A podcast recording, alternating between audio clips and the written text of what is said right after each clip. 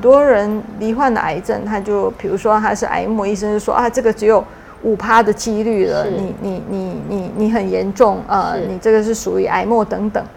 但是统计永远就只是统计，OK，呃，统计它可能是五趴，但是对个人来讲，是。他要么一百趴，要么零趴，是。要么你死掉，要么你活着。OK，你没有活只两个选项嘛，对不对？哎，对你不可能活五趴，没有这种东西。对对对 OK，是。所以所以就像我呃，我常常跟人家分享，我说呃，病毒的确它是呃会呃人跟人之间如果有那个因缘，有那个能量，它的流动，你就会受到影响，会受到感染。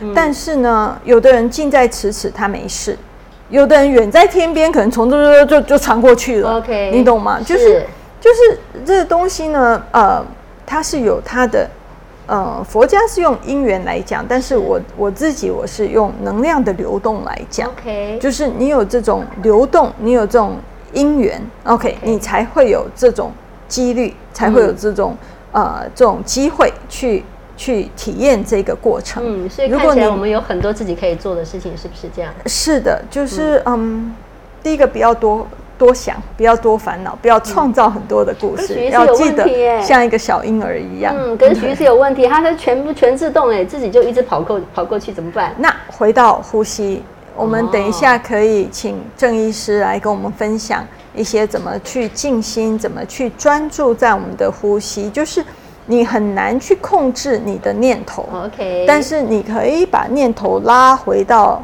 当下，就是拉回到一个目标。嗯我们念头如果有目标，比较不会这样一直讲一直讲。很棒的事情是大家听到没有？首先，哎呀，我们一天到晚看的这个这个这个呃急整点的这些新闻报道啊，或是每天的记者会，我们就这个心跟着波动。许医师告诉我们，记得喽，那个心念像故事一样一直串出去，你要把它拉回来。拉回到一个目标，嗯，因为一般人很难，呃，很难不跟着念头走所以你一定要有一个目标给他。是你有一个目标，就像你很专注在做某一个事情，你就会忘记其他事情。OK，这目标是对，目标可以是你的呼吸，可以是你当下正在做。有的人可能就会去追剧，有的人就会去打电动玩具。就是你拉到某些目标，或者有些人他可能会去阅读啊，可能会去泡个澡啊，放个精油，或者让自己或者做个瑜伽，做个伸展操。